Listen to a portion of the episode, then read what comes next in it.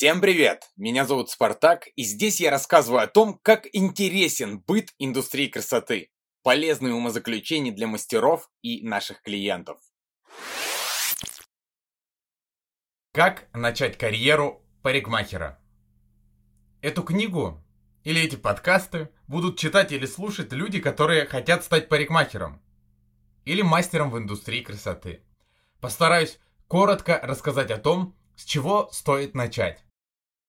Мои наблюдения и опыт подсказывают о том, что нужно идти учиться туда, где будет достаточно практики, а лучше практики на живых людях, а не на манекенах. Такой формат обучения самый эффективный. Если вы хотите, например, стать парикмахером, то для вас на выбор может быть много учебных заведений, где стать парикмахером, то есть стать профессионалом, можно за 3 года, 6 месяцев или 2 недели. Причем все варианты обещают вам квалификацию одного уровня или в прошлом одного разряда. На мой взгляд, при практике хотя бы минимум в 50%, а лучше 80% учебного времени, более чем достаточно учиться, ну, примерно 6 месяцев. После этого срока вы можете идти во взрослый мир. Практика в учебном заведении, где со спиной есть страхующие преподаватели, ничего общего не имеет с практикой в любом салоне совсем разные вещи, направления. То, что ты получаешь в учебном заведении, и то, с чем ты столкнешься в салоне, не похоже. Обязан вас предостеречь.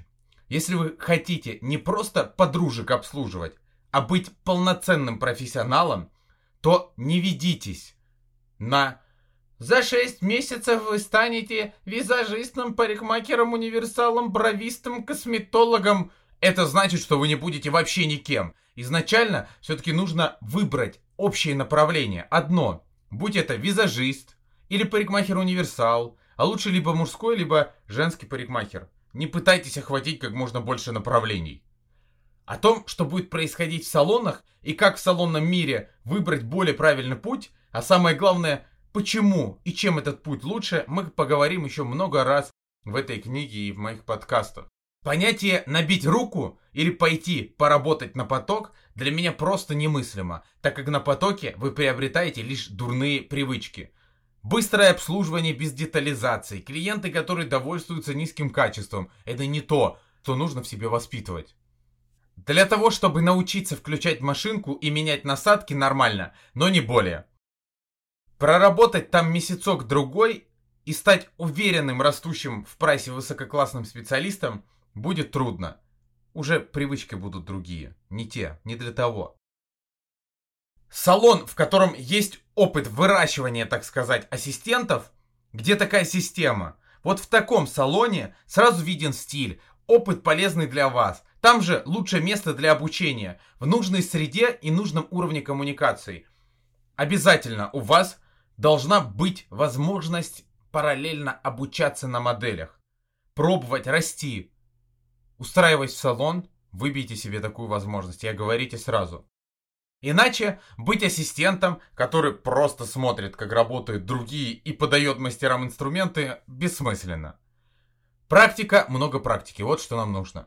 Одна из первых основных ошибок у начинающих мастеров это «я хочу только красить».